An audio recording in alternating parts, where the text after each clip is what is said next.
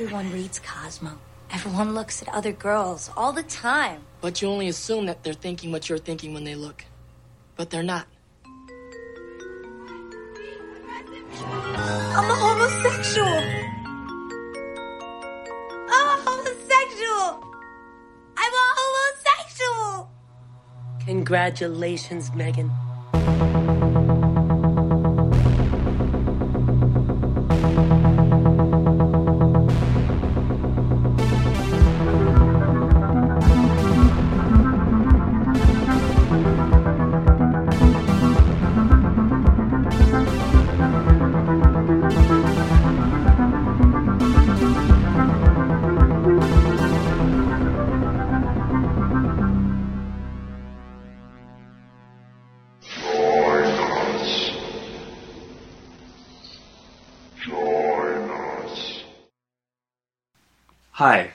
Queer Horror Cult. It's a brand new podcast where we're going to discuss horror, genre, and cult media from a queer perspective. So nice of you to join us. You did it! We did it! fucking made it! oh, I feel like we can just pack it in now. Woo, lads! Yeah, so what is this? What is this podcast we're doing? Well, I think, um, you know, we thought that we should start one in the first place because we just love horror and we love talking so much and listening to ourselves talk about it. We are like, why not share this gift of ours with the world? It's true. It's reached a point that when you're at work, I've taken to talking to my cats about genre film, and they hate me for it. Um, so I guess maybe a little bit about us. I'm Aria, And I'm Lori. and together we. We started a film production company that Yeah. specializes in genre film. hmm And so, given that doing that out of our pocket is a bit of a fool's errand, we figure maybe a podcast will be a good way to get the, the good name out there, or at the very least, get people to listen to the, the bullshit we spew. Yes. So, our background Yeah. Well, both of us come from, you know, we went to university together at one point for our undergrad, so we both have a little bit of the, um, I guess, academic background going into it with, Right. You know, dabbling here and there in sort of some interdisciplinary fields. We have a bit of, like, film studies going in, a bit of, like, gender studies, um, cultural studies, so on and so forth. So we have kind of, you know, theories and ideas from kind of a whole bunch of different cookie jars that Yeah, we pick and choose from. multi-disciplined, yes, Um, interdisciplinary. Which is a fancy way just to say that uh, we couldn't make up our minds. Yeah, just you just an amalgamation of a whole bunch of shit from different places and just like stick it together, see if it works. So I guess at times we will be talking from that academic background, applying some of that theory Mhm. to the things we discuss, but ultimately we are really coming at this as genuine fans and lovers of all things horror. exactly. And we feel that there's so many rich veins to celebrate that there's no sort of one way to approach how we Mhm. dissect and talk about these movies. Like, as fans, as film critics, as theorists, as whatever you want to call it. And as you guess from the title of this podcast, we are coming at it from a queer perspective, which is something that's more popular than I initially thought, given that so many of my horror loving friends are exceedingly queer, Mhm. and so many of my queer friends love horror. Definitely. It's uh, interesting how that kind of lined up. Yeah. So, as we continue, I guess you'll probably get to know more about us through our discussions if you stay tuned in. But ultimately, we just want to be a part of and help foster the horror community, and we think that that's a community for everyone. Exactly. And so that is ultimately the goal of this podcast. But yeah, we hope to have fun, and uh, we like plan said, to have we- fun. yeah, we're gonna have fun. Mhm. Maybe you guys will have fun too. We would like that. So join us.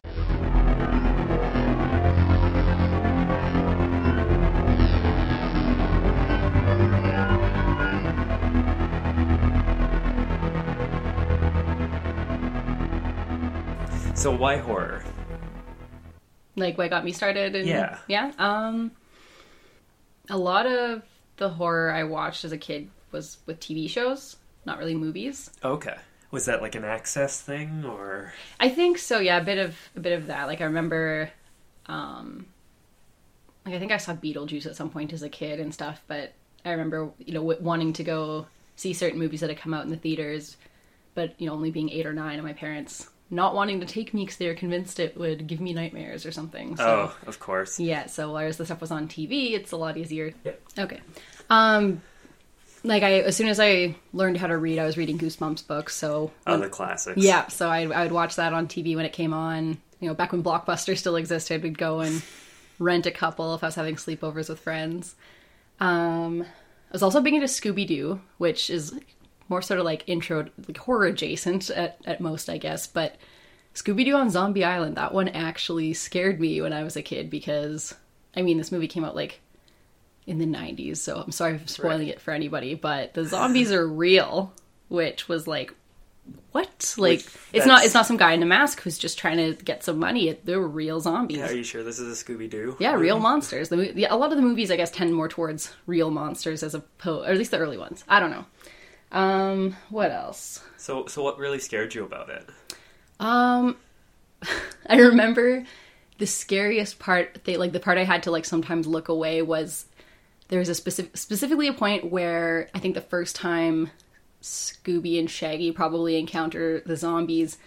There was one of them, and it just sort of did a close up on his face, and just the stretchiness of the skin. While he, like, I just remember thinking, like, "Oh, that is so gross!" Like, It's like a body horror. yeah, kind kind of. of. It was. It's fun, and looking back, I'm like, that's such an oddly specific. Hanna Barbera body horror. Yeah, but yeah, that that's what I remember. Like that that was the the part that kind of got the most visceral reaction from me that that I had to look away for. But I guess also yeah, the idea that like holy shit, this what if this is real and Yeah. there's actually like this you know magic thing going on or It can't just be chalked up to some dude who wants to like burn down his amusement park for insurance. or exactly yeah. There's none of that there. It was actually a trick to try and. And yeah, all these bodies were tourists that had been tricked to come to the island and then had their souls sucked and their life force sucked out. So freaky stuff. I yeah. remember you uh, got me to watch it uh, a couple years ago when I was all laid out. That's right. Um, that was a yeah. That, I could see why why you responded to that. Yeah, especially as a little very kid. Very entertaining. Mm-hmm. yeah, it's good. It's good fun. Um, oh yeah, and then of course, I'm surprised I didn't mention this first. I loved the Addams Family. Of course, Yeah, I had to watch Family. it every all time it was on. I remember it blew my mind the first time um, on the I was it was the weekend because I was used to watching it on weeknights, and uh, my parents they they pulled it they brought it up on TV and they said, "Hey, look, it's like it's the old Addams Family. It's in black and white." And I was like, "What? Like this has been around for how long?" So. Yeah, I, I remember thinking that was that was pretty cool. So, there was like two Addams. Which families. Addams family were you used to? Um, there was a there was a TV show Okay, that was more contemporary at the time. I'm trying to remember. okay, because I know the uh, black and white Mm-hmm. One, and then I also know that there were contemporary movies. Yeah, there was like Addams Family Values and Yeah. yeah, those kind of ones. No, there there was. I remember there being a TV show that I, I'm gonna have to look that up after. Yeah. I'm curious now, and I I can't remember if it because I, I would have been in you know grade one, grade two, so a while ago. But I can't remember if it was airing like as the new episodes aired or if it was reruns. I, I don't remember what was going on. I think it came on often enough that it was probably at least a very recent show. Okay. But yeah, you know, loved Wednesday Addams. Totally, you know, anytime my friends who also liked the show, we'd be at the playground at recess and like, oh, let's play Addams Family, and then spend the whole time fighting over who got to be Wednesday. Right. Didn't get very far with that. Everyone wants to be Wednesday. Totally. Being that, yeah, she's she's pretty cool. Oh, I, I, I get it. Yeah. And then, um, yeah, there were like a, there was a few and like horror anthology TV shows, like cartoons aimed Right. at kids too. There was one I had to look it up to make sure. It's called Freaky Stories, and it is indeed Canadian. So I Is got a, this the it happened to a friend? if a friend of mine with like Larry the Cockroach and Maurice the Maggot, Or... I remember that they'd always marathon that with a bunch of shows on YTV, like in the zone. oh yeah, I Uh, couldn't remember if it was their- Teletoon or if it was YTV. YTV, but- they'd okay. have their Halloween marathons where it's Yeah. just stuff like freaky stories. and Yeah, I remember Are you afraid of staying up a little little later to watch that. Are you afraid of the dark? That's one um I didn't I watched it when it came on, but I didn't see it come on very much. Okay, well, I'll make sure to get into it later then. Sweet. Okay. But yeah, there was uh yeah, Freaky Stories, which is uh, there was some weird shit on that show I remember and just being kind of fascinated with it. Um Tales from the Crypt Keeper, Of course. yeah, the kids version. So I remember the first time I, I saw, um, I think we had Showcase or sh- something, and seeing Tales from the Crypt one night when I was up late. And I was like, oh, sweet, this must be like the same kind of show. I changed the channel and there's just like a topless woman. And I was like, and had to change it back because I was totally scandalized. So I guess that Oh. one of those like, this isn't a kid's show. That's that's so funny because um, when it was airing on Space Channel, we used to tape it, and Mm-hmm. uh, I was always watching it. My mom likes horror; like she's Mm. one that we're always recommending things to each other. Mm-hmm. Um, she decided to sit down and watch one with me, an episode I'd never seen, and it Uh-oh. was like if the camera dropped like half a foot. You would have seen the dude's balls. It was like that level of just shy of hardcore fucking Ooh. and uh, that was oh i have many stories about awkward viewings Isn't that the worst? It always seems to happen to the one time your parents, when you're a kid, are like, "Hey, I'm gonna either come in the room while you're watching this, or I'm gonna watch it with you," and then that's the one time that you get the like, the nudity or the Yep. Like something that just makes you go, "Oh my god!" Like just so mortified and worried that they're not gonna let you watch it anymore. it'd be like just hanging out being like yeah i totally love the secret world of alex mack Ooh, here's the one where the principal gets his foreskin stuck in a mouse trap or something like that Oh, yeah, I. that was a terrible example and i apologize It's real freaky. It happened to a friend of a friend of mine. Um, and then God, there was there was one more example that I thought. Um, from youth yes, yeah. another TV sort of anthology show. It was Grizzly Tales for Gruesome Kids, which I, I looked up before this, and it, I thought it was like Grizzly, like G R I S L Y. I was mistaken. It is Grizzly, like Grizzly Bear. so is it like a bunch of bears hang out and tell little campfire stories to Un- cubs unfortunately, no. I think it was a it was a British so- show, and I, I don't know if uh, in the early 00s if um, bears were that prominent, maybe to be on to hosting a kids show. at hosting kids show? To, to be fair i don't think they're that prominent at hosting kids shows today. Fair enough, yeah, that's but true. yeah the bears You see some bear aesthetic snuck in, yeah, I know heterosexual bear aesthetic, which is more just copping from bears. no this is a definite sidebar i know Yes. my intro to bears was from a kids in the hall skit and that would have been early 90s so Yeah, okay, there you go. yeah it was how to survive a bear attack anyway so let's get back to grizzly tales Yeah, I I don't remember much about that one. Just that you know the name the name says it all. It's a another one of those just like I don't know if it would have been urban myths, kind of like Freaky Story was or what, but just aimed at kids, introducing them to horror and some like weird shit that would you know whatever they made the stories off of. cool sorry i thought you were gonna keep going No, I, I, I was, I was like, I can't think of any example. Like, I can think of the odd one from Freaky Stories about like, like the only one I can think of was this guy who loved. I think he really liked eating beans or something, and his fam and he would fart all the time as a result. And so his family is like, "Okay, man, like you got to stop this. We will buy you that dirt bike you want, but you got to stop eating beans." And he was like, "Okay."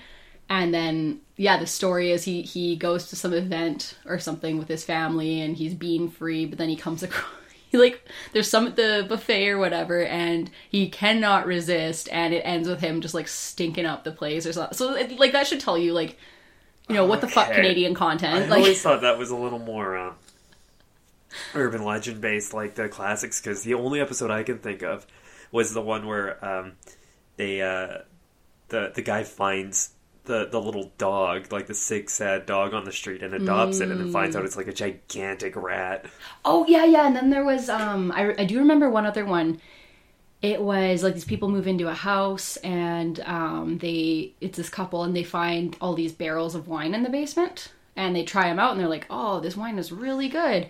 And so throughout all the years of living in this house, they have they drink some on their anniversary, some Right. on their, you know, all these different events. And all these years go by and finally they um they drink like the last barrel is empty and so they they like they're like okay let's break it open and see if there's any hint of like who made this or rest like anything and they open it up and there's the ghost of a seasick sailor inside I was going to say there was like a corpse inside, but this wine's really good because it's haunted. but also because it's kind of hinted that maybe the wine was the ghost barfing like that, that, that's, that was my takeaway from it. Okay. Which is so. That is a takeaway for sure. Yeah. So. Oh, jeez. Well, if we're talking youth and introductions to horror, um, I Mm. Should cop to the fact that I was such a scaredy cat growing up. I was so chicken shit. Everything scared me. Mm-hmm. Um, and so it's a wonder that I love horror as much as I do. Um, but I think the big one I can think that set me on my way was uh, Jurassic Park came out. Mm. Uh, the first one in theaters. And I, being like a five or six year old kid, yeah, about six years old, was obsessed with dinosaurs. Of course. So, Yeah. yeah, it, of course. Mm-hmm. So, Jurassic Park was like my dream movie. Um, yeah, my- a, a family movie about dinosaurs. family movie about dinosaurs. um, but it was uh, my mom wanted to uh, make sure that I could handle it because she knew that I would get scared easily, mm-hmm. and so she sent my dad to go see it Oh. first. Oh, and dads. he And came judgment. back and he was like, "It was fine. It was fine." It's like, okay, cool. Like you know, what, like rated PG. It's um, it's fine. Yeah. So uh, we rock up to the theaters and. I swear, by the time the T Rex is terrorizing them in the, the car, I'm sitting there staring at my feet, saying, I shouldn't have come, I shouldn't have come, I shouldn't have come, under my breath. And, like, ugh, but this says a lot about me in that it was still became my favorite movie immediately. Of course. I had the poster, I was eagerly waiting for it to hit home video so I could watch it again. I had all the toys and like it's this movie that was the most traumatizing thing I like been could seen to yeah. that point. Um, well, no, the Library Ghost, the being of Ghostbusters, probably had me more. Oh, fair enough. That was another one. I Ghostbusters. that. I love that movie, but I could not watch the beginning. Mm. Yeah, so Jurassic Park became one of my favorite movies, and uh, I was terrified of Mm. it. Uh, and that turned into when I was uh, that would have been in the early '90s. Mm-hmm. Um, sort of the mid '90s is when I mid to late '90s is when I started getting into horror a little more, but I was still sort of taboo and I was kept away from it. Mm-hmm. Um, my parents really tried to do the whole like. This movie's rated R. It's probably violent. You shouldn't watch it. we need to of shield thing. your little eyes. Yeah, shield my little eyes, uh, my innocent little eyes. Yes. Um, but yeah, so it, uh, I remember the X Files came out. Oh, of course. And right before we moved off to Australia in the mid '90s, uh, we stopped over in California to visit family, and we're there overnight. And I just uh, I can't sleep, and the TV's on, and the X Files comes up, so I'm Mm. just so excited, and I sit there and watch the X Files. And it's the one with the fluke man. oh no. And that shot of him descending into the toilet, I was traumatized about using toilets for like the rest of that weekend because it was just like, nope, There's the fluke in there. he's gonna bite my butt. yeah. Um, it, it's funny actually because uh, I remember how proud I was the first time I was able to watch an X File I had never seen and get through the whole thing without feeling freaked out by being in a basement. Aw. That was the one in the uh, on death row where the guy uh, gets the chair and then is coming back for revenge. Right. Okay. The list. That's the one. Yes. Actually, speaking of the kids and stuff, that sort of like thr like as a kid, that being afraid of watching this stuff, but sort of like still going back for more. Like I need it. I needed, it yeah. um, I, I do remember a couple of times probably introducing stuff earlier than I should have. Like I was watching a couple of kids and I put on Monster House for them because I was like, Right. that's you know that's a kid, it's a fun one. Like there are some sort of scary moments, but it's not it's not especially scary, and I I love that movie. And um, yeah, the one kid he's like his like little toddler sister because I figured like you know she's not really going to register what's going on because she was not even really paying attention. But he he was I don't remember how old he was five maybe or something, and he's like hiding under the table watching it. and then his mom tells me like later on she's like yeah he was like we watched we watched this Monster House movie and I wasn't scared. And she's like, "Oh, good, yeah." buddy. She's like, "Oh, good for you, buddy. Like that's awesome." Oh, that's great. Yeah. Although, you know, th- that you bring up that you do that, I seem to remember a certain someone showing a five year old our movie. I, I did show him the part where where the bad guy we blow him up.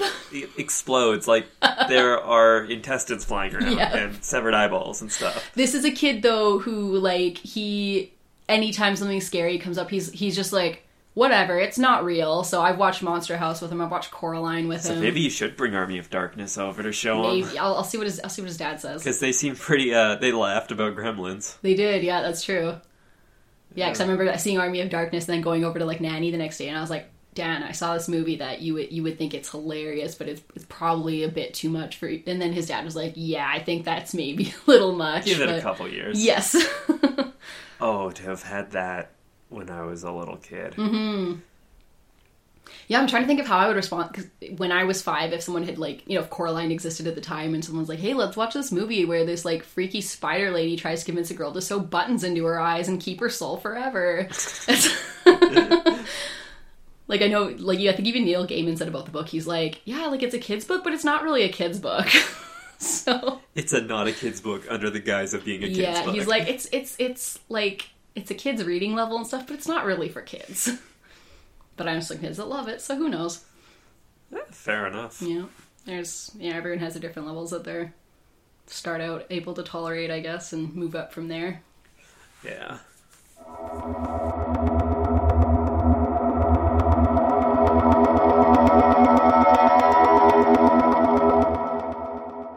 Anyway, so I started watching stuff like that. Started watching Buffy, which Mm-hmm. Buffy was doable by the time I came around to it. I would have been 10 when that started. Okay.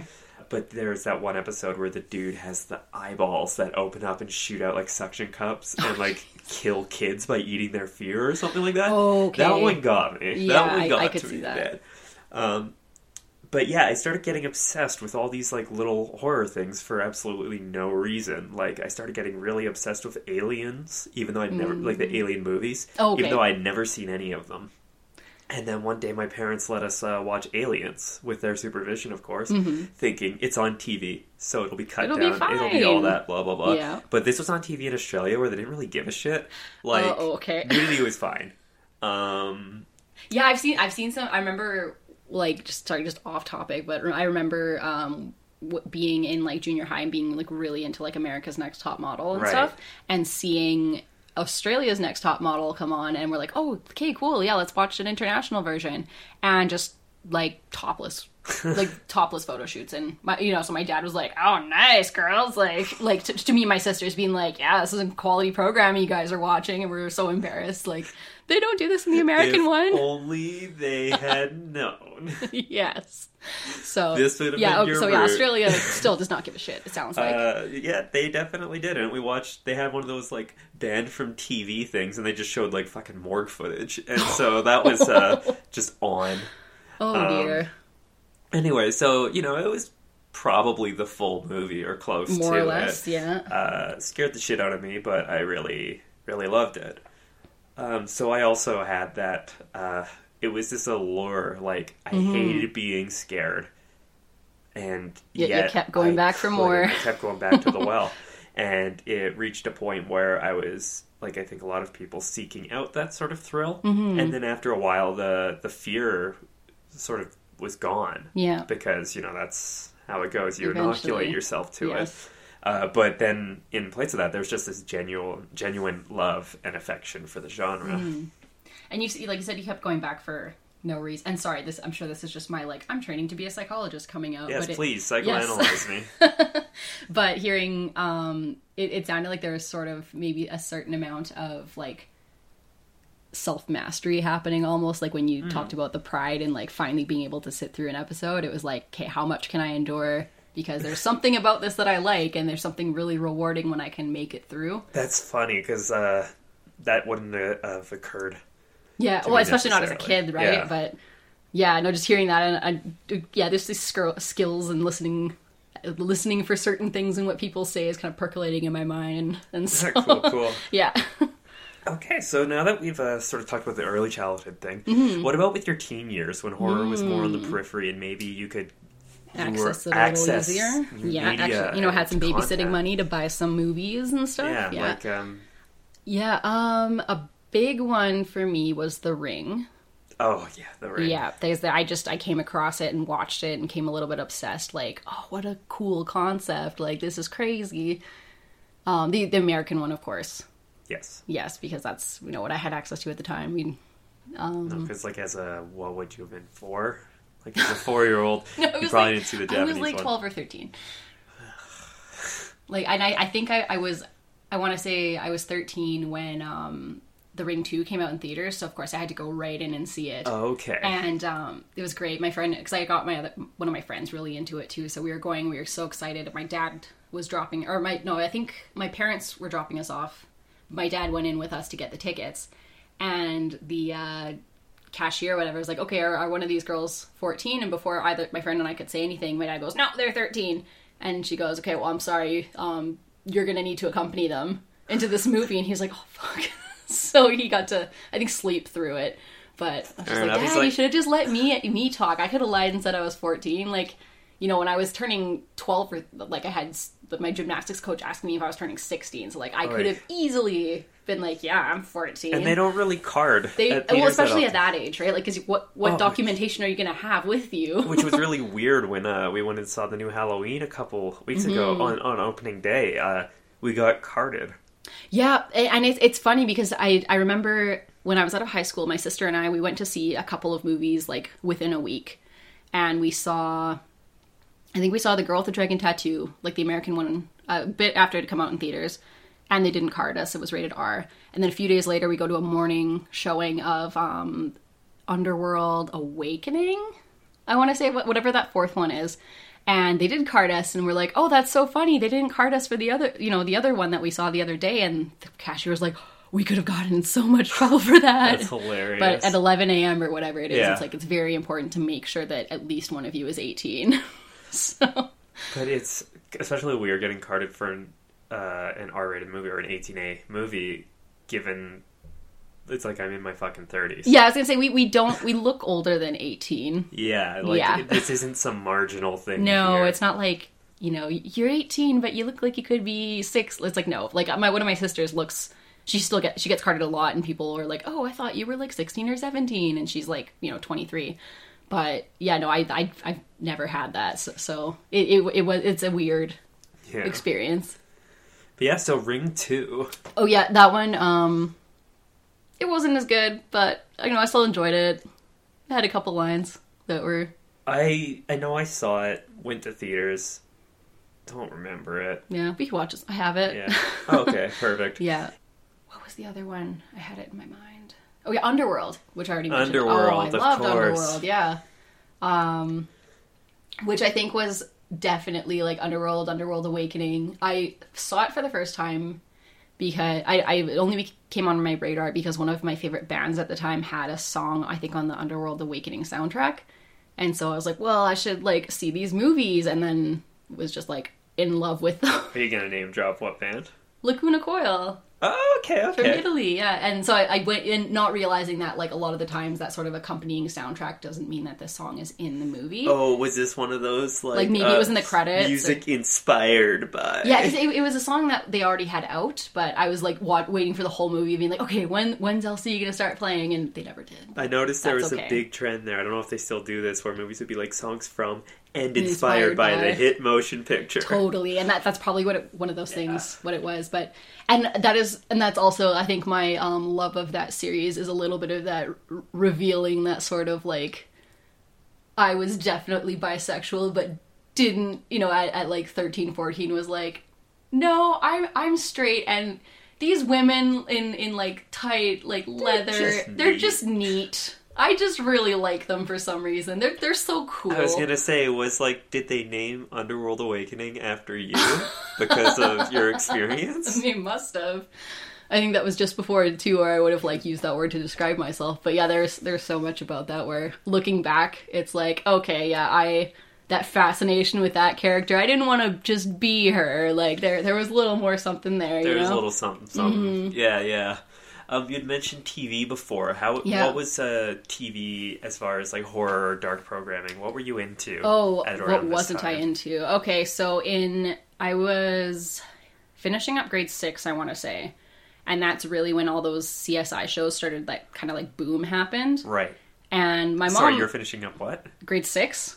Uh, So I was I was eleven, and my mom. Um, it's funny she she's not a horror fan. She which which is funny because when she was younger, she she tells me all these stories like you know, she she came in on me watching The Fog one time or and other things, and it's like, oh yeah, I saw that in theaters, and like I went on a date with so and so, and we went to see The Fly, we went to see like She's Halloween. be like, I'm secretly, And- I'm Debra Hill the entire yeah time. right like so she's seen a whole bunch of the classic stuff but um she she says she can't really she can't watch it now because she'll dream about it and she doesn't want to have nightmares. But she can watch all this true crime stuff. So i guess that's how she gets her thrill. So, So- when it's fictional, when it's not a thing Yeah, when it's real, yeah, when it- that's too much. yeah but, when, it's something like that a documentary about the body farm the it's like this is fine. So she was really into those shows um like csi i think had been out for maybe a season or two. Um Mm-hmm. ncis had just started. So I, you know, I started watching these shows with her, and I was just like, "This is like the greatest shit ever." Like in my grade six yearbook, I wrote like, "When I'm older, I want to be a forensic pathologist, which is someone who does autopsies on dead human bodies." Because I was like, "That seems like the coolest job." From seeing these, yeah, I know it was ridiculous, so funny.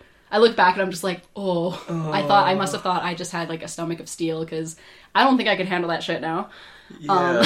Um, but yeah, I got I got this like morbid fascination really quickly and and my mom, she was just like, "Oh yeah, this is cool. Like I read Helter Skelter when I was in grade six, and you know that's when my I know okay, that's okay. when my true crime fascination started." Another so. uh, piece of the puzzle, just totally right. So there. yeah, no, I definitely spent my teen years with the whole like, you know, I was the one who'd be like, "Oh, here's some random serial killer facts," and blah blah blah. Oh, So- you were that person. Yeah, I was the goth horse girl or whatever Yeah, they're, they're that- calling them these days. That was uh, that was me too. I can't, I can't deny it. I was Yeah. uh, on Crime Library when it was a slow Mm-hmm. evening, just like going like, wait, this dude did what? And Yeah. I have a lot of issue with true crime as entertainment. absolutely yeah now. Like, yeah from now that i'm the- older and kind of have more appreciation for like how what that does can do to like survivors and like and yeah, I, I i it doesn't sit right with me focusing only on a person especially a victim's life in terms of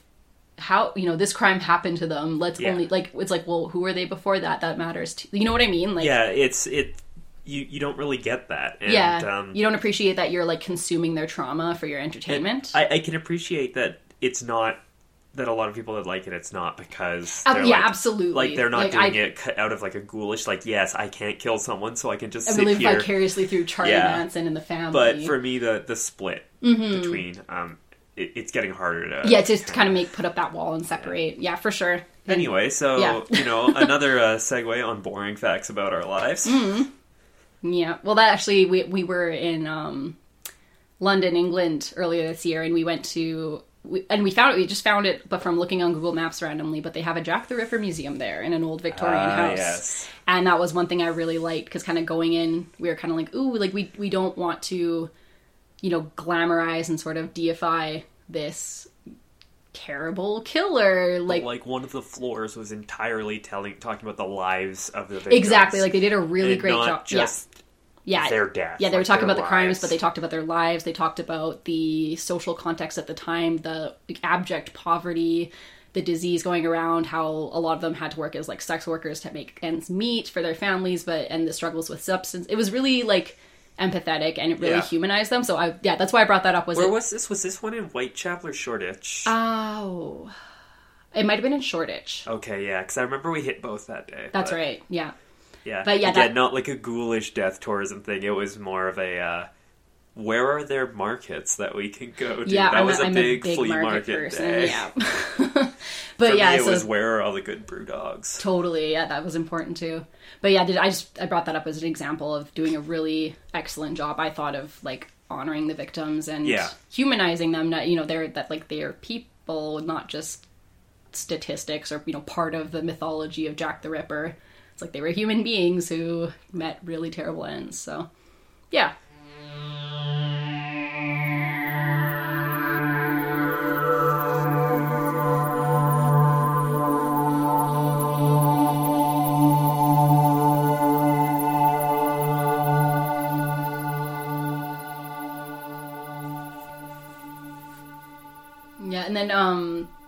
guess yeah. Speaking of moving up, and you mentioned how eventually like the this the fear goes away. Like, do, do you um, hmm? Like, I guess at what point did that? Do you think that went away for you? Like, do you For me? remember? Yeah. Um, yeah, I guess it would have been my teen years as well. Like, uh, going a bit later into it, like I remember I was still getting scared by these movies, like Mm. older than I feel most people would have been, but I was still like enough. loving them. But uh, Mhm. Yeah, so like I just remember living at the local video store, like their horror section, just Yeah. as soon as I was able to rent them myself without getting Mom too much guff from yeah, mom and dad. They would they were good when they, rea- okay. when Yeah, they sounds like they realized. I liked this stuff. They would let me rent it to an extent, depending on what it was. But Mm-hmm. you know, by the time you're 14 or 15, it's like they're not gonna. Yeah. Plus, it's a video store. If someone doesn't let you rent it, just go back when someone else is working. Exactly. Um, but I started renting all these movies. Like they had, oh god, they had all but the first two Friday the Thirteenth. Oh. so, you know, jumped right Jason not having a hockey mask that was news to me. Right. Um, but I remember my my friend Dylan and I, we would. uh That was our ritual. We would because Mm. we didn't have a lot of money. We were barely employed. yeah, I sort of did the odd Um, jobs here and there as Yeah, kids, yeah, you know, high school jobs kind of thing. Yeah. Oh yeah. For me, Um, it was all babysitting. So. Oh yeah, I- there you I- go. Very familiar. um, our thing that we would do is we would get a couple of uh, Little Caesars hot and ready pizzas. oh yeah, because that was like right next door to the blockbuster. Yeah, right? it, video update right next to the Oh, video okay. update. It was uh, five bucks for a pizza each, and then we would spend another five bucks between us to rent. No, it's five ninety nine for five movies for five days that weren't new releases. So we would drop sixteen bucks total, and we could have our food and more movies than we could watch. Nice. Um, and we would just hang out in my basement and marathon them. And every single time we'd rent uh, Friday the 13th among them just to keep that going. And uh, it's funny because I remember thinking they were really bad when I was a little kid. Like, I kept watching them, but I thought they were just bad movies. And now, you know how much I love the Friday the 13th oh, movies. absolutely.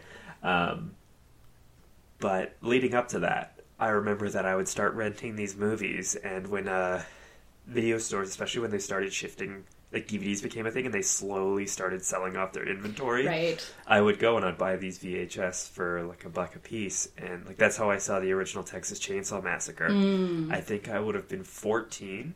I saw it middle of the day, and I had to stop it. It was too much for me. I was home alone, but it was like two p.m.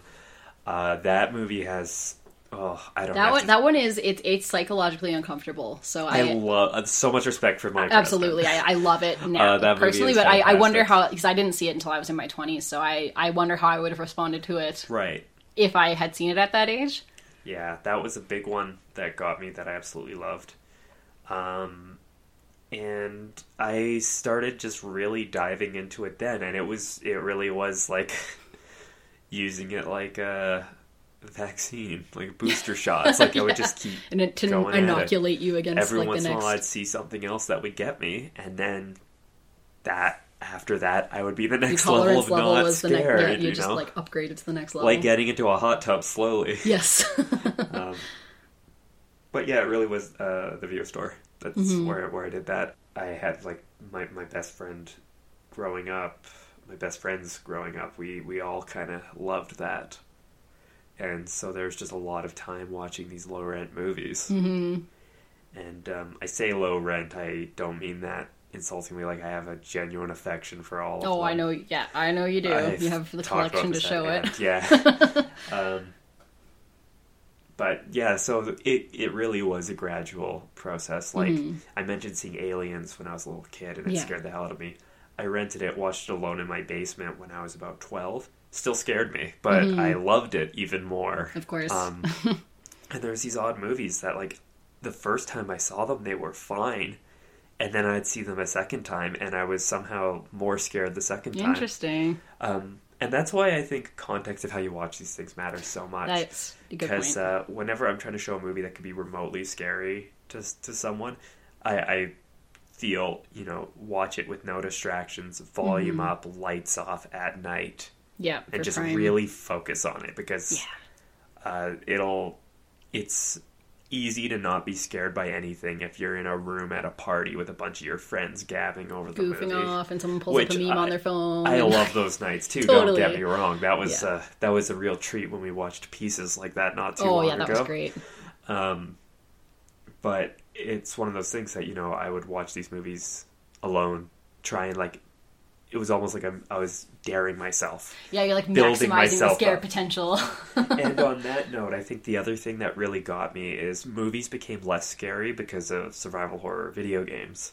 oh, I would start yeah, playing those, and uh, I would talk. I had one friend who was really into gaming. We talked about these, and uh, he would get scared by movies very easily, like more so than I would. Hmm. Um, but he was fine with survival horror video games, and I asked why that was, and he said because he can control. You know, Right. he's involved. He he like there's a fatalism to watching a movie that it's Yeah. like all I can do is stop it. Hit the stop button. That's all I can do. Otherwise, it is what it is. Whereas they're in control. Meanwhile, for me, I find like being in the game, like embodying it, it brings me closer to the horror. Like it's still me too. Yeah, I was gonna say it's a really interesting kind of perspective on his part. Yeah, yeah, because I'm like not- because I am responsible, and that's terrifying. Yeah, whereas for a movie, it's just like, oh, Jason put a sauna rock through that dude. yeah, I- it's okay. like well, what happens happens. Yeah. Like it's not whatever. Nature finds a way. exactly. Um, whereas in the game, it's just like, oh, you're not putting that sauna rock through my stomach. yeah, fuck yeah, you. totally. And when they do, it's like ah, ah, ah. Yeah. they're killing me. And don't get me wrong, I loved these games just like I love the movies. Totally. But I think the fear started going to there. Like, Mm-hmm. I had a lot easier of a time throwing a movie on in my dark basement and watch it than I did at loading up like the first Silent Hill at one in the morning. Yeah, definitely. No, there's something about I. I mean, I guess maybe if you get really invested in the in the characters and their survi- like, and you sort of take internalize that, then I could see the movies being more scary. But yeah, for me, when I'm controlling the the Yeah. you know the character or whatever, that for me is the more like eh, I'm not like oh no my character's dying. It's like oh no I'm dying. Yeah. Like that investment happens. yeah, and then just that that that greater like adrenaline response, I guess, where I get like all jittery and I'm like, Yeah. oh my god, like you know something scary, like jump scare happens in a movie, you do a little jump and you're like, okay, whatever. Something like that happens in the game, and I need a couple minutes to recover, and I'm It- looking around like hyper vigilant and That's like, so funny too because I agree with you 100% where it's just like when you're playing the protagonist trying to survive it really becomes visceral like Mm-hmm. Yeah. more so uh, close to you but then when I'm like playing the Friday the 13th game and I'm the one wasting teenagers as Jason whenever something gross happens I just go Jason like ah you that wasn't me who did yeah, that fair enough. it was Jason as I'm feverishly poking someone's eyes out kill them, kill them from. I just want to be mother's good boy what can yes, I say I know. Um, want to please mother. So I think that's a pretty good um, covering of our experience with horror growing up. Mm-hmm. Uh, I hope a lot of the listeners perhaps can think about how, like, you know, maybe tweet at us uh, Mm-hmm. about how you grew up with horror um, Yeah. or post on her Facebook, whatever. We'll have social media all over the place. Instagram, yeah, Um, we'll, we'll be there.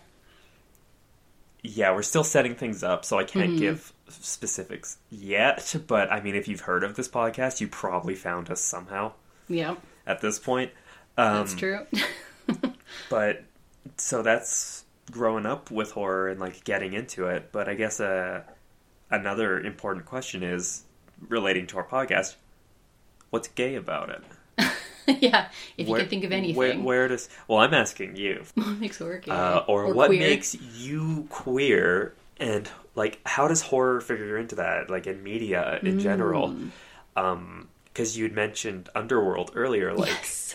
Like let's talk about that for a bit Right. let's relate this Um, back to the whole point of this fucking podcast Yeah, that's that's an interesting because you do get a lot of, um, you know, horror's been accused of being, you know, misogynistic and titillating for all of the gratuitous nudity you see and Yeah. all these things, which is typically female nudity. So it's always great when you're watching like a slasher movie or something and some dude hangs dong totally and yeah. you're It's not like expecting it's it and you're refreshing in a funny way. Oh god, like in the movie Ghost Story, where at the very beginning these people are hooking up in bed and the ghost knocks this dude out the window, but he jumps up and it's Dong City, and then he gets knocked out the window, and we get the shot of him flipping out the window, and it's just it's oh like my god, flapping in the wind, dude, you know? like meat spin thing and happening it's one of those things where it's just like it was this serious moment, but it caught me so off guard. I started laughing, not because it's like Not because a guy is dying, but just because yeah, it's like it's like dick, you don't like, expect that. That's not really- a thing you ever see. Yeah, and and that's why, and that, that then that just and that I got. I'm like, is that a problem? And so I far, think it is in Yeah. that like male nudity is always like it's just such a it's a joke thing. Yeah, when it shows is- up. right. It's not even in a serious context, then you're like, like, it's still not sexualized in the same way women are. absolutely. And so I think there is a power differential to Definitely, yeah. Because I, yeah, I was gonna say like I feel like a lot of what you know, if you are a sort of like, you know, not not sure where you're at with your sexuality or whatever, or or have some inkling that you're maybe you know not straight, especially as as like a girl growing up, like you see a lot of this stuff, and it it's typically not always but typically kind of has that like male gazeness Yeah. to it like g-a-z-e gaze Yes. not G A Y S. I would be really interested in trying to like look back and see what what kind of messages that has you internalize about women and sexuality and like what it is to be a woman in like these contexts and stuff because on the one hand there's some access to some representation of sexuality which you know I went to Catholic school so you saw none of that shit but the way it's being presented is through a very particular lens and with a very particular sort of like audience in mind. So when you're not that target audience, it's like what you know what what what's kind of the outcome of that and how does that like it's still obviously there's still appeal because I still you know went back to that stuff all Yeah. the time but yeah that's that's interesting and just kind of like what kind of messages it makes Where you're seeing something that in some level you have desire for, Mm-hmm. but you are not the one who's almost supposed to have that desire. yeah It's supposed and to just be like a and a lot of the times the context like that that you know the nude the gratuitous nudity the like it's being punished like Right. they're being killed right on the one hand it's like i'm into watching this kind of thing but this will get you punished I think that's like a message that totally just fucks everyone up though, because it's just Totally. like like a misogynistically heterosexual. yeah where you get to, not only do i want to you know gaze at her naked body but i get to see her be annihilated after like Yeah. she's doing what i want her to do and then i get to see her be punished for doing what i want her to do yeah. and so yeah that Oof. yeah yeah where exactly That's just oof city, my Yeah, exactly. So no, there's definitely some like when you actually stop and think about it, it's like that's that's kind of uncomfortable. yeah, no, that um we had to read for I think I've read it in a few classes, but there's this really great piece. Yeah, I think you can find online. It was part of um I can't remember if it was on BBC or something, but the guy's name was John Berger. I think he passed away in the last couple of years. And he was talking about how like like yeah the male gaze and everything in, in classical art and what we think of as like classy nude like I, I know growing up nudity was bad but nudes were fine Yes. because they're high art when when really the point he made was that you know and a lot of the times you know just nudity itself does not it's not necessarily you can't necessarily implicate yourself as the viewer the intended Right. viewer whereas the whereas the these the nudes you're the you're the hero of the like of the story taking place you're the one who gets to look Right. it's set up for you. So anyway, yeah, it was a really interesting, like, kind of reversing that. But anyway, he one of the things he was talking about was, you know, we will you'll paint a naked woman to gaze at her, but then you'll paint a mirror in her hand and and call the portrait vanity, right. and just yeah, where it's like I'm doing this so I can look at her body, but but she can't even look at her own. yeah, and and this idea, but but because she's doing this, even though I want her to do it, I'm happy she's doing it.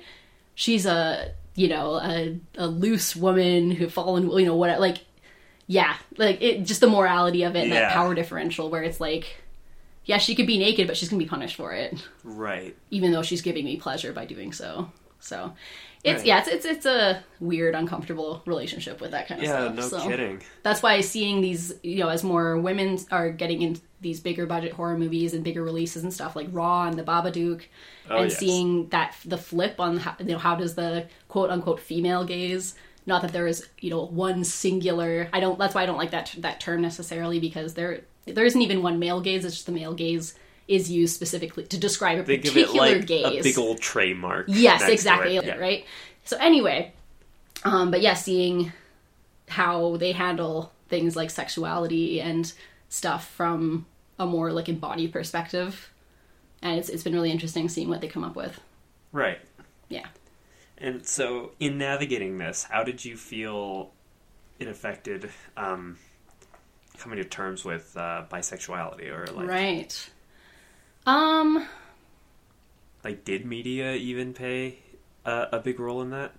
Play a big role in that Yeah, that? I don't know because they're they're really up until very recently, and even now, I can only think of like yeah, I could probably think of all the examples count on one hand of explicit like representation of bisexuality, especially. And I was gonna say especially in women because like men, you just you almost don't see it at all because there's this uh, you know idea that like if a, if a man says he's bisexual, he's actually just gay.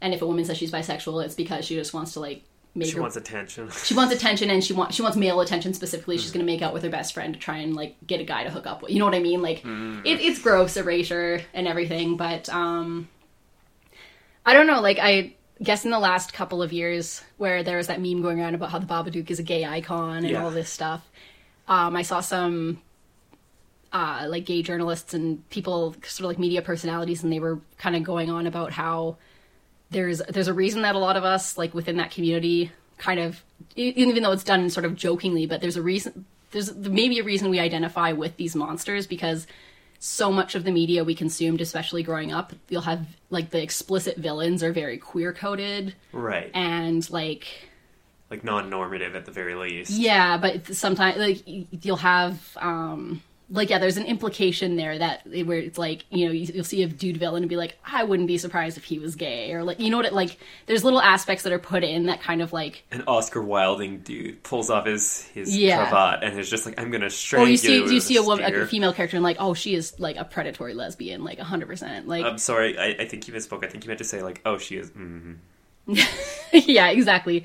And then so that that's funny is then you see the kid, the, you know, those kids who have it are like, oh, I like these characters grow up, and then they're like, oh, okay, that's why. Um, but anyways, yeah, just this idea that like having like you know until very recently and even in some place in a lot of places now it's still not the ca- very accepted to be you know gay or, or bi or trans lesbian anything like that interest or um non-binary etc Right. and this this metaphor of like the closet and everything. And you know how how many horror movies do you watch where the kids are afraid the monster's in the closet? They're in the And, closet. yeah this this sort of like concealed monstrosity and stuff and and being told that some part of you is monstrous. Right. then you know that's not a good message. But then when you see monsters and you see them being embraced it's like hey yeah i can be a monster. Sure. Yeah, like what are you yeah. gonna do about it? Like that's that's why yeah i love you know the babadook is gay and the mothman is gay and they're together and like all the like people were just going It's to town canon. with it. Yeah totally. People were going to town with it and just embracing it because it's like yeah fuck yeah these monsters are gay. If i'm if i'm you know if i'm a monster for being you know lgbt then by definition monsters must be gay. Like I'm just I'm gonna lean right into that. exactly. Like just just having fun with it. Yeah. so yeah as far as that sort of like you know being kind of internalizing this idea that there's something wrong with you i guess when you when you see sort of like parallel kind of storylines that could be metaphorically linked to your experience with Right. with horror then it might not be a positive representation but it's something It's A representation. yeah and, and you can make it po- positive clearly as Yeah, has been shown or at least like funny right like Yeah. something that you can engage with in a in a fun way Right. So, can you think of a concrete example of Mm. maybe where a, a route would be in terms of like thinking back, like, oh, this disrupted my notion of myself as a heterosexual? Oh. For example, we talked about Underworld. Yep. Yeah, definitely. Um I'm trying to remember the first time like where I was at when I saw House on Haunted Hill. Like the 99? Oh, the, that one was fairly recent for you, wasn't it? It was I yeah, I saw that in my 20s. Early, early 20s though. And Yeah. because I remember I was sort of like cuz you know, growing up, I I remember at a point kind of thinking to myself like, well, you know, I'm I'm I'm straight, but I would like to think that if I fell in love with, you know, somebody, it wouldn't matter kind Right. of thing. Like they'd be the person first. Um, and then, yeah, later on, kind of being like, oh, like, I guess I'm not straight, but I don't know what to call myself Fair enough. kind of thing. And so, and just being like, well, you know, is, is this one woman I like, is this like an exception thing? Like, is she the, just the, just the, just Yeah. happens to be the, I believe early on at one point you used the phrase heteroflexible. Yep, yep. I even jokingly described myself as that as a teen because there was all you know, th- like that was when that sort of like popularization of like having girl crushes, Right. and that was totally normal. It's like, oh yeah, you can have a girl crush and still be straight. So I had like forty girl crushes, and that was totally fine. You had one guy crush and like a million Yeah. girl crushes. I had several guy crushes. I had a laundry list of girl crushes, and it was just like this is normal. And um, but yeah, no, see, that was that. So seeing House on Haunted Hill, that was also my first encounter with the other real Famke Janssen, and I remember like she showed up on screen, and I was just like, who is she? like looking her up after me, like, what other movies can I see her in? And so I don't remember if at that point I was like, yeah, bi is a good way to like describe myself. But that, yeah, that, I remember explicitly being like, oh my god, this, Oh. this woman is a goddess. I, I, I remember distinctly like Hemlock Grove coming up, where it's just like Famke's in it. Yeah, and I was like, we have to watch it. Yeah, because I'd, I'd heard people talking about it, and someone like was like, "Oh, it's really good." Where you got like the the rest of it on your phone, so you could watch it for our flight. That's right. Yeah, I was like, well, I'm I'm you know two thirds of the way into this show, and it's turned into a total shit show. I might as well watch the rest. Real question is, watch it or watch her. totally. Yeah, and then there there you go. Now I'm now I'm casting my gaze on her. So Dun, right, dun, you got this whole this whole thing happening. So yeah, that that that was a big one that that came later. Um, geez, what what else? Like. It's, it's not a horror show, but I remember as a kid like watching Kim Possible and having a huge fascination with Shego. One of those. I just think she's neat. I just think she's neat. Yeah, I'm just like because it's it's you know I like with Kim being goody goody and save you know saving the day, helping everybody, being a babysitter. I was like, I'm more of a Kim, but like I aspire to be a Shego. So and then yeah, just be like like she's so cool. Ah. I'm so That happy like when the, uh, episodes come on and she's on them. I feel like that is the cry for help for the uh, unaware queer growing up. Totally. She's so cool. She's so cool. like, I just, I, I wish I could like see more of- with her and like learn more about her and like, and like, is she a, a, an inner spoon or an outer spoon? or oh yeah, I guess another one definitely like in high school was because you know I mentioned my my uh, crime fiction Of course. love of all these like CSI shows and love you know Criminal Minds. And yeah, when um when Emily Prentiss joined the show and seeing like I I like rage quit the show when she left, temper and you know temporarily, but Yeah, spoilers. oh well she she come I, I'm sorry like it's been going on for like what I like, know. thirteen years now like I'm the one who's hella behind. yeah. And you've seen, you know. I know. And I said temporarily, so that doesn't mean she, you know, she didn't doesn't mean she died or anything. Okay. But anyway, um and yeah, like as a as a be, you know, 16, 17 and you know, watching this show and and yeah, just being like I just really like her character and her voice and her face and But it's okay. It's just a girl crush. the idea of pedaling in a swan boat together. yeah, totally, right? And it's just yeah, she's she's just she's just really cool and like I'd like to get her know her a little better. Like, right. So yeah, that that was this, I guess sort of horror adjacent one that Mm-hmm. one once more kind of looking back because I, I think um is that Anthony Oliveira guy that we we follow who does Right. some yeah, work yeah. and he and he spoke. Yeah, yeah, on Twitter, and um, he's spoken a lot about how because he's he's a bit he's older than I think I think he's in his 30s Mm-hmm. so I say he might be closer to your age. um Well, if he's older than us, then definitely. Oh yeah, okay, well, yeah. Anyway, because yeah, you, I know there's a six year gap between us, so he's definitely older than me. but anyways, he talks a lot about um, when when talking about certain uh, media representations of like being gay, being queer, whatever, and how for a lot of adults, sort of like you know in their 30s now, but also older, that you don't really get that um, representation that you see now of like teens realizing that about themselves and then coming you know kind of coming out and dealing with that in the high school environment he described it as more so you're looking back at your life and sort of doing like an archaeological excavation right. and is how he just and I really like that language because yeah it's like you're going back through all these clues and you're kind of like dusting them off and realizing Right. like oh yeah if I look there Like, Now- how did I not know? yeah, exactly, and that and that's like me. You know, when I think of Criminal Minds, where it's just like I was so, so obviously like in love with her, but Yeah. uh, at the time it, that was just like unthinkable because it's like, well, no, I'm I'm not like that. I don't do that, right? Like I'm straight. So Yeah. I'm straight. I'm straight. So like this is just this is just a girl crush. So yeah. Oh lordy. and every once in a while I'll revisit something and be like, right, sh- you know, this character, like she's in like whoever. You'll and- just hear a voice or something. yeah, and be just like, have "Hmm." flashbacks and be like, I thought she was pretty neat too. Oh shit. How about you? How about me? Talking enough about about my uh my roots in Soviet. Yeah, I can think of one very I think particular I know it. concrete Yes, please share. example. But when I was a kid growing up in Australia and my parents were still trying to sort of guard me from seeing anything too scary or whatever, my dad got the bright idea in his head to rent Return of the Living Dead.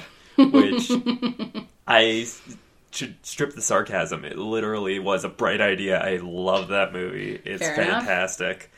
yeah, it might um, not have been like fulfilling the goal he was going for, but it, Yeah. it fulfilled a different one. So I know like, that- it's all good. I don't even know if he's seen it since then, and he still quotes it. Like, Oh, I know he loves that movie too. That's hilarious. Um, but it's one of those things where I didn't really know.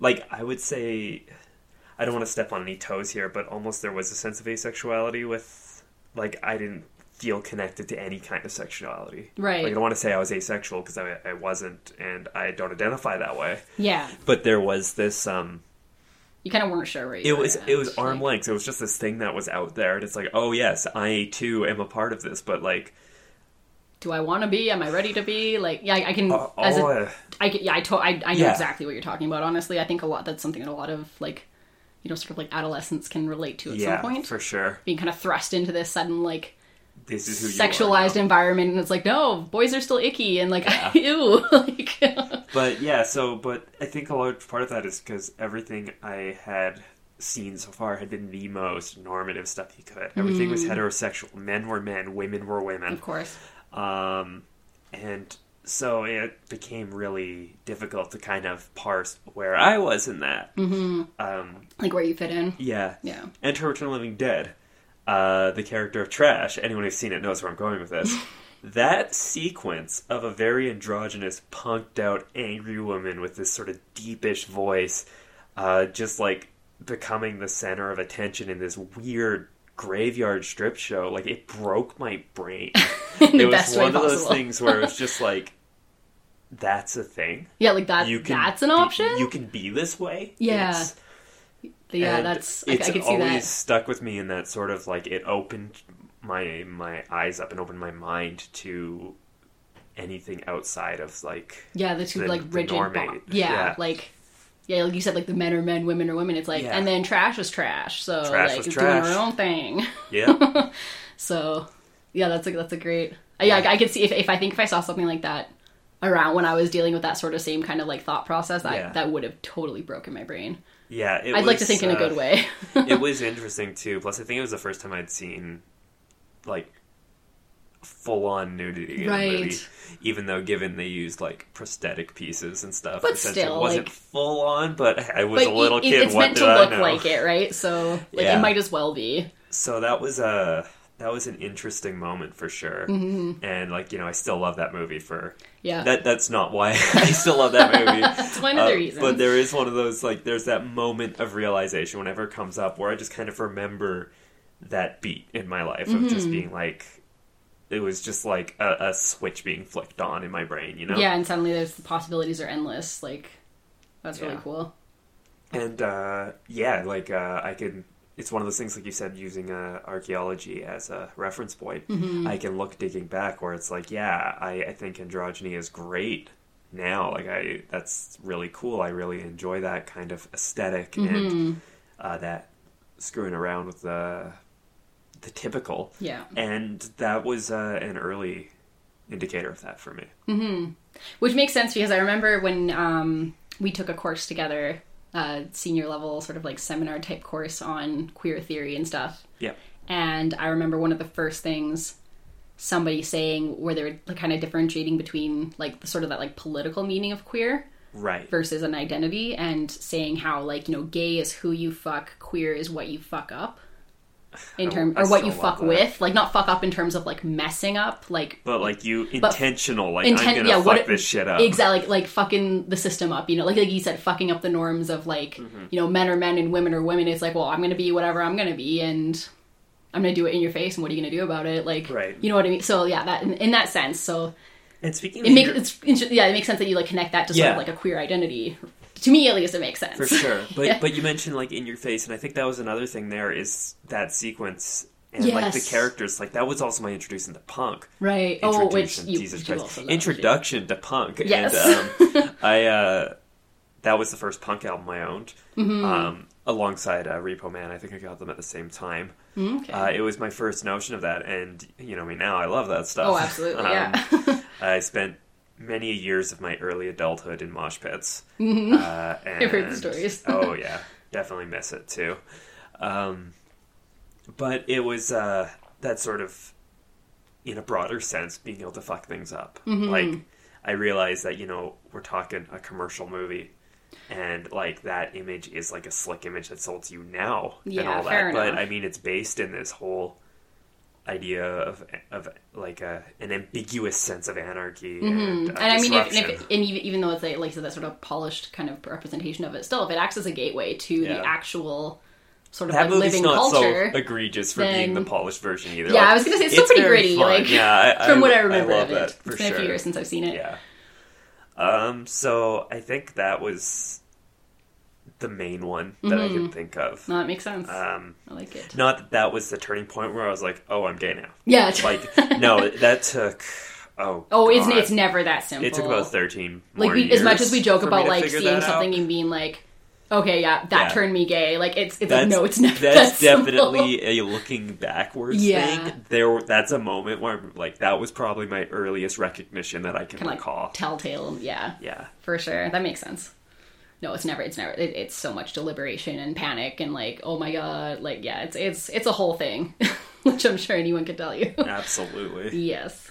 So, uh, if anyone out there uh, feels that maybe there was a particular media thing, bonus points if it's horror related, that was one of those aha moments for you. Maybe tweet at us. Yeah, hit us up. We'd love to. Hear, I'm I'm always curious to hear that kind of stuff, and I, I love you know learn learning that from people. Um, yeah. So, hit us up, or Mm-hmm. again, you can comment on the Facebook page. Uh, yeah. Yeah, we got we we will we are on the social media. We are we are right in it. We got our thumbs firmly. We're here and we're queer. Social media. Yeah, We're here. We're queer. We can't stop staring at our fucking phones. sounds about right. Yeah. so I feel like this may be a good place to start wrapping up. Yeah, I think that's a Um, good idea. We've uh, So Talked a lot. Talked a lot of uh, why we love horror, how what led us to that. I guess we haven't talked so much about why we love horror now, but we'll save that for another episode. yeah. I, I mean, I guess starting out because at the time, like I I'd say for like when the appeal started, like we we couldn't really say why we liked Yeah, it. We just knew sure. we were really into it. I could talk know? at length at what I love about it now. Totally, but and like you said, another episode. But as far as the like starting point, Well, I guess this whole podcast is what we love about horror. this is true. Like, and we we'll don't probably start loving to- new things the more we, we yeah, talk we don't need to it. explicitly list it. You will find out when Oh, you listen yeah. to this podcast. I'm sure we'll find out lots too about Oh, yeah. ourselves. um, but one thing we want to do to end the podcast on, uh, and we think we're going to do this every week, is movie recommendations. I'm going to recommend a movie to Arya, and she's going to recommend a movie to me. And we will watch them and report back uh, next episode. And so, if anyone at home has access to these movies or wants to play along, uh, give it a watch. Because these aren't just movies that we want to talk about so much as these are movies that we just think people should see. Mm-hmm. Um, of course, we will talk about them a bit. Yes. Uh, but but not not before, like not when we recommend them, just in case people haven't seen them yet or anything. Yeah. We can we'll wait till next. Week. Yeah, time. like even if you have watched it, you might know like the back of your hand. That's great. But if you want to rewatch it, Yep. That's I know I'm an going to option. rewatch uh, my recommendation because I always do this time of year. But the mo- but I feel okay. Getting us a- ahead of myself. um, I also think that these movies should maybe relate to what we talked about Yes. leading up to, to it. some even because I, I imagine some of the stuff we'll talk about will be very niche but if, if we can connect it somehow even if Yeah. it's like some seven degrees of connection shit Yeah. like we'll find a way we life were finds art- a way we were arts majors. We are very good at making tenuous connections. yes we're bullshit queens um, but my pick would be Sam Raimi's The Evil Dead, Mm-hmm. and I'm picking that as a movie that truly cemented my love in horror. In that, that's the one that made me realize I wanted to make horror. Mm. Um, I'll get into more about it next week, Mm-hmm. uh, but for now, I'll just say that this DIY amazing piece of uh, work just it shows everything that's fun about the genre and and the innovation behind it like there's a reason it's a cult classic and i don't have to sit here and define that Yeah. for anyone who would hit subscribe on a podcast Yeah, with like, horror in the title. If you know, you know. yeah, Yeah. you know. Exactly. But yeah, so my recommendation to you is The Evil Dead, and I would love that to rewatch it. oh, perfect. It's been a, it's been a year or two, so been a I'm minute. down. Yes, it's been a minute. And given that we are coming up to Halloween, this is one of my ultimate Halloween movies. Perfect. So uh, let's. Uh, I guess by the time you hear this, it will be Halloween. This is true. Uh, my one of my biggest regrets was not being able to go see this when it was playing at the theater on Halloween night at eleven fifty nine. Ooh. That's what happens when you don't watch your designated driver. Oh. I'm so sad 'cause that would that would have been a, a fun time. Oh, I, I I made up for it. I went and saw Cannibal Holocaust uncut and ate a bunch of cheesecake right Oh, before. no. So that was a that was another experience. Yeah, like great life choices. Yeah. All I can say about that is I yeah. Yikes. Yeah. All right. So what about you? What yes, is my your recommendation. recommendation? Um. So, like I said, most of my sort of like formative love of horror stuff was more TV based. So I'm gonna go with um, the the Exorcism of Emily Rose, and I'm picking that specifically because I, you know, talking about loving horror for a long time and sort of becoming desensitized to the fear aspect. Um, that movie came out in I saw it in theaters. I think I was like I want to say 13, maybe 13 or 14. And at that point, um, like that one, that one scared me. And specifically because of the time it came out, like I, you know, I was going to Catholic school. I was going through that sort of like fuck organized religion phase and like, to- you know, looking into what are the other options out Right. there? Do I even believe in anything? And that sort of like crisis of faith that I'd not that I would ever been very religious, but I had actively started like questioning what was around me and stuff. Right. And so to have this movie that like I'd never heard of Exorcism until like the movie was coming out and such sort of like seeing some promo about it. I'd heard of the movie The Exorcist, but I hadn't seen course. it. And so actually going into this idea that like you know the devil is real and that if you're in a moment of vulnerability especially in your faith like that that they can just like you know a shadow comes into your room at night at 3 a.m and just like takes over your body like that was horrifying and like i remember i and i was i was so thrilled because i was like you know i was so scared but i hadn't felt that way about a movie in so long Right. that it there was still that a certain amount of pleasure in it because it's like oh my like this can still happen to me this is Yeah. so cool but oh my god I, i'm like praying the hail mary at high speed in my head as i'm trying to fall asleep because i don't Yeah. want the devil to come you know what i mean like to come and take my soul or whatever so yeah sure. Hmm? For sure. Yeah. yeah and even now like I, I still love that movie like it's i think as there's a whole lot of really shitty exorcism movies out there Yeah. it's one of the better ones partly because it's like two things i love so much it's exorcism movies and like procedural courtroom dramas i love law and order so Right. it's like the marrying of two things it's like all you know girls love exorcisms and law and order so Okay. Well, I have a giallo to show you at some point. That is a giallo by way of courtroom drama. oh sick so- I'm, I'm into it already Yeah, but uh, yeah, I am uh, also looking forward to seeing that again because Mm-hmm. it has. Uh, I'm not. I still don't remember tons of it because I'm not super familiar with it. I have seen it, but it's yeah been, i know I, I made you watch it like Yeah. a few years ago but it's, and I it's think been a I few I had years seen it when it was new. I can't remember if I saw it in theaters or if it was a rental, but I did see it when it first came out, and um, yeah, I'm definitely excited to rewatch that one. cool me too Cool. Well, uh, I guess that's it for the inaugural episode. yes of Queer fun Horror Cult. We hope you enjoyed uh, this, and we hope you'll join the cult and continue Yes. listening to our bullshit that we Yeah. spew into these microphones. Yes, we just Um, can't shut up. Do you have any parting words that you want to say? Um, happy Halloween, Happy Halloween, or as, as we like to call it, gay Christmas. Halloween. Halloween, yeah. I don't fucking know. Yeah, All right, we well- love Halloween. Yeah. Oof. It, it's funny because we, you know, we're going around the stores and I'm like, this is so like all the shit is so tacky, but I fucking love it. Like, Right. I love being surrounded by all of this garbage. Like, it's amazing. The worst part about Halloween to me is that it means October's over. Yes, and then Like- it snows, and then Christmas shit is everywhere. My birthday is the end of August, and I pretty much get into the spirit around my birthday. yeah, well, especially this year, it was like a week later it snowed, oh, right? Oh, so it didn't last long, thank God. But yeah. that was, uh, yeah, We've had, a, we've had a pretty long fall for Edmonton yeah, for, for just- here. So it's just the periodic week or so of snow that was. Yeah. It came. It came so quickly that I didn't have time to get depressed about it. It well, just that's good. yeah, which That's was nice. It just kind of showed up, and I was like, well, I guess I'm I'm uh, living with this. but anyway, yes, happy Halloween. How about, do you have any? uh Uh, say? I'm just want to thank anyone who decided to tune in for this. Yes, thank you so And much. We're still finding our footing, and I'm hoping that we can uh, keep at it, do something fun Mm-hmm. with this. Um, you'll probably also notice that this isn't our only episode we're dropping today. We also have a special Halloween one because Yes. you know, being our Christmas, we decided to do a bonus episode right off the bat about the new Halloween. The movie. Oh, yes. the movie, yes. I will. Uh, oh God, the kids have a new Halloween now. Does it like involve flossing and Fortnite and Oh, stuff? probably.